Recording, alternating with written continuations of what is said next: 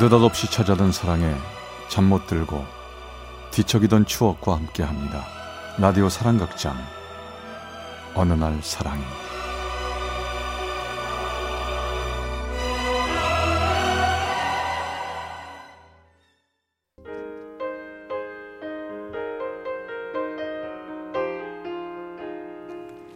사랑의 체험수기 어느 날 사랑이 제18화 멀리 떠난 그녀.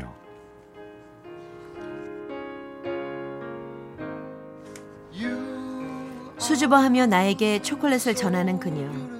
교회에서 늘 내 옆에 앉아 성경 공부하며 성가대에서도 항상 내 옆에만 앉던 그녀. 그렇게 함께했던 그녀는 어렸을 때부터 날 좋아하고 잘 따랐습니다.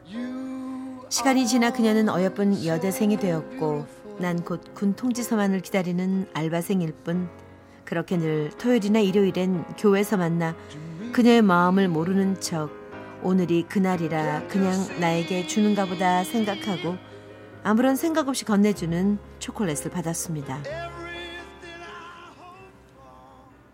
매년마다 이거 받아도 되나? 너한테 늘 받기만 하네. 나 아니면 누가 오빠 챙겨준대? 가끔은 애정이 담긴 편지까지 주는 그녀였지만 그리 부담스럽지는 않았습니다.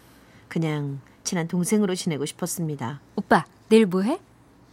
알바 끝나면 뭐 저녁엔 한가해. 왜? 아니 뭐 그냥. 오빠, 내일 영화 보러 갈래? 요즘 재미있는 영화 많이 하던데. 그래. 그러면 일 끝나면 6시쯤 되니까 6시 반쯤 거기 왜 시내 M영화관에서 보자. 정말? 시간 괜찮아? 정말이지? 너무 좋아, 신난다. 늘 그녀는 내 주위를 빙글빙글 돌며 자기 마음을 표현했지만 난 한순간이겠지라고 그렇게 단정지어버렸죠. 하지만 이번엔 왠지 모르게 나에게 늘 잘 대해주고 챙겨주는 그녀가 고마웠을까요? 난 그녀를 위해 그날은 즐겁게 해주고 싶었습니다. 하지만 그게 내 뜻대로 되진 않았습니다. 저기 현봉군. 네. 오늘 야근 좀 해야겠는데. 예? 저 오늘 중요한 약속이 있는데요. 그 개인적인 약속은 취소해야지. 지금 거래처 부도 소식이 있어서 오늘 다 물건들 회수하지 않으면 회사가 어떻게 될지 모른다고. 어쩔 수 없이 일을 해야 하는 상황이었는데 그땐 휴대폰이 없을 때였고 삐삐도 막 보급되는 단계라 전혀 그녀와 연락할 수조차 없었습니다. 일을 다 마무리 짓고 밖으로 나오니 어두운 저녁과 함께 비바람까지 몰아치고 있었죠. 난 일단 그녀 집에 전화를 걸었습니다. 혹시 기다리다 돌아가 집에 있지는 않을까 해서였죠. 여보세요? 안녕하세요. 저 교회 오빠인데 현주 있어요? 현주? 아직 안 들어왔는데. 비가 이렇게 많이 오는데 너 어디 있을까? 네, 알겠습니다. 안녕히 계세요. 전 차를 부랴부랴 회사 차고에 넣어두고 혹시나 하는 마음으로 그 약속 장소로 향했습니다.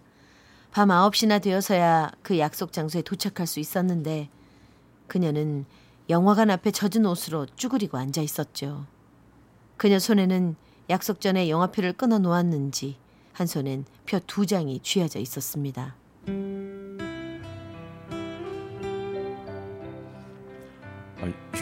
현주야. 오빠, 왜 이렇게 늦었어? 영화 끝나버렸는데. 그녀의 눈가엔 눈물이 고여 있었고 화도 짜증도 안 내며 날 반겨주었습니다.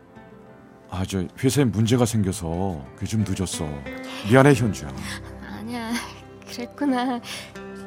난 오빠가 또 나 피하려고 그러는 줄 알았어. 아니야. 내가 왜 이 귀여운 동생 고생시키겠어. 미안해. 근데 어떡하지? 이거 옷이 다 젖어서? 가만히 있어보자. 저기 가게에 가자. 이 옷으로는 안 되겠다. 괜찮아, 빨리. 오빠. 이리 와. 전 미안함과 죄책감에 비싼 건 아니었지만 젖은 옷을 다른 옷으로 입혀주었습니다. 오, 이쁘다. 정말 잘 어울리는데. 이제 말끔하게 젖은 옷도 갈아입었으니까 오빠 마음이 한결 낫다. 현주야, 배고프지? 오빠가 현주 좋아하는 피자 쏜다. 내가 피자 좋아하는 거 어떻게 알았어? 야야, 오빠가 너에 대해서 모르는 게 어딨어. 우린 다른 연인들처럼 늦은 밤까지 수다를 떨었고 난 그녀를 집까지 데려다주게 되었습니다. 버스에서 내리자 또 빗줄기가 하늘에서 쏟아지고 있었죠. 야, 현주야, 이리 와. 비 맞을라. 빨리 이쪽으로 와. 난 재빨리 우산을 펴 비에 젖지 않도록 하기 위해 나도 모르게 그녀의 어깨에 손을 얹고 말았습니다. 순간 그녀의 볼이 빨개졌습니다. 오빠, 오늘 무슨 날인 줄 알아? 오늘? 오늘이 무슨 날이지? 가만 있자. 아, 오늘 현주가 바람 맞고 비 맞은 날? 아, 뭐야. 놀리는 거야. 오늘은 바로 내 생일. 뭐? 진작 말했어야지. 아니, 생일 선물들 준비 못했는데. 오빠 나한테 이미 선물해줬어. 비 맞았다고 오빠가 사준 옷. 그리고 이렇게 우리 같이 있잖아. 그렇게 좋아? 아, 난 미안하기만 한데. 아니야, 난 오빠만 있으면 돼.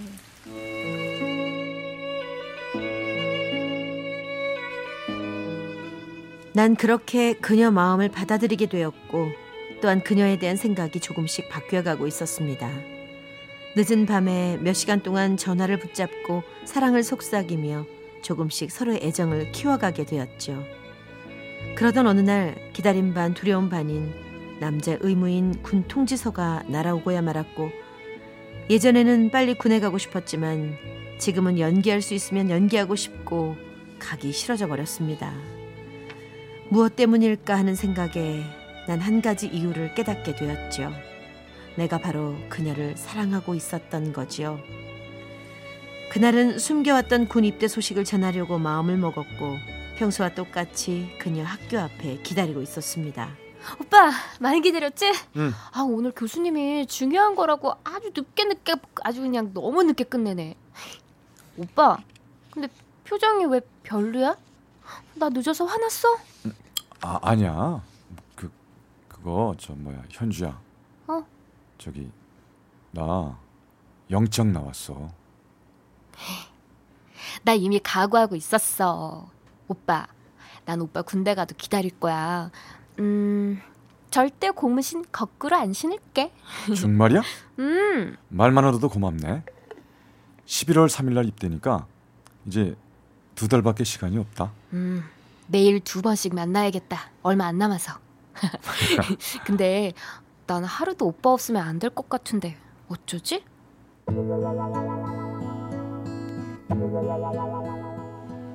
그녀가 내 품에 안겼습니다. 나도 그녀와 같은 마음이었죠. 그렇게 둘만의 시간에 만남이 부족한 채 군 입대일이 다가왔고 난 입대하기 전날 그녀를 위해 무언가 해주고 싶었습니다. 난 커플링을 준비해 하얀 그녀의 손가락에 끼워주었습니다. 미안해, 현주야. 늘 너한테 받기만 하고. 고마워, 오빠. 오빠 반지는 없어? 내 반지는 군에서 낄 수 없으니까 현주가 간직하다가 오빠 제대한 날 끼워줄래? 그렇게 사랑의 징표를 전하고 난 군에 입대해서 편지로 남아 서로의 확인을 사랑을 주고받으며 군 생활을 해나갔습니다. 휴가만 받으면 먼저 그녀 곁으로 달려갔고 서로 만나면 헤어지기 싫어 늘 안달이었죠. 시간은 흘러 그렇게 난 군인들의 꿈이자 모두 부러워하는 마지막 제대 휴가를 기다리고 있었습니다. 그런데 어느 날부턴가 늘 바로 답장을 보내던 그녀의 편지가 오질 않았습니다. 느낌이 좋질 않았습니다. 드디어 난 마지막 5박 6일의 휴가를 받고 그녀를 만난다는 생각에 몹시 기분도 상쾌하고 설레는 마음으로 집으로 향했습니다. 아이고, 왔어? 그동안 고생했다. 근데 현주라는 아가씨한테 너 왔냐고 아까 방금 전화 왔었는데? 아, 현주? 나 휴가 나온 줄 알고 전화했었나 봐요. 아, 근데 뭐라 그래요? 내가 도착하면 전화하려고 했는데. 응, 시대 후문에서 기다린다고 하더라고. 일단 난 사복으로 갈아입고 현주가 말한 시대 후문으로 출발했습니다. 그때 한 여대생이 나에게 다가왔습니다. 저 혹시 현주 남자친구 아니세요? 아, 예, 그런데요. 어떻게 저를. 근데 현주는요? 여기서 만나기로 했는데. 저기 제가 전화했어요. 현주가 오빠를 데리고 오라고 했거든요. 아니 도대체 무슨 얘긴지. 저기 현주에게 무슨 일이 생겼나요? 아니요. 저 아무 일 없어요. 빨리 가요. 현주 기다리겠어요. 네? 일단 현주가 기다리고 있다는 말에 그 친구를 따라 나섰습니다. 한참 시내를 벗어나 자동차로 간 곳은 어느 시골 납골묘 입구였습니다.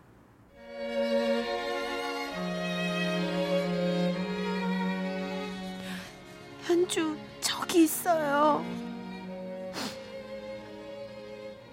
납골 땅엔 고 이현주란 이름이 새겨져 있었습니다. 난 온몸이 떨렸고 그 자리에 굳어버렸죠. 왜 현주가 왜 여기에? 현주 1달 전에 하늘나라 갔어요. 오빠 군 입대 전부터 몸이 더욱 안 좋았었어요. 오빠 군 입대하고 얼마 후에 쓰러져 병원에 입원했었는데 급성암으로 그만 하늘나라로 가버렸어요.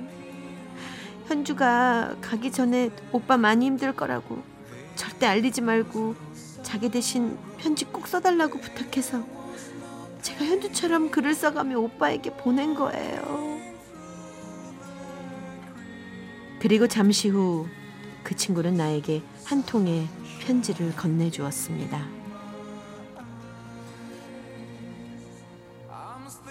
오빠 미안해. 꼭 이 반지 간직했다가 오빠 제대하면 끼워주고 싶었는데 오빠를 처음 본 날이 생각난다. 멋지게 기타를 치며 노래하는 모습이 정말 좋았는데, 그리고 사랑했는데 오빠 보고 싶다. 하지만 오빠가 이 편지를 받을 땐 난 오빠를 만나지 못하는 곳으로 가 있겠지. 나 없어도 행복하게 살아. 나에게 사랑을 가르쳐준 오빠 사랑해.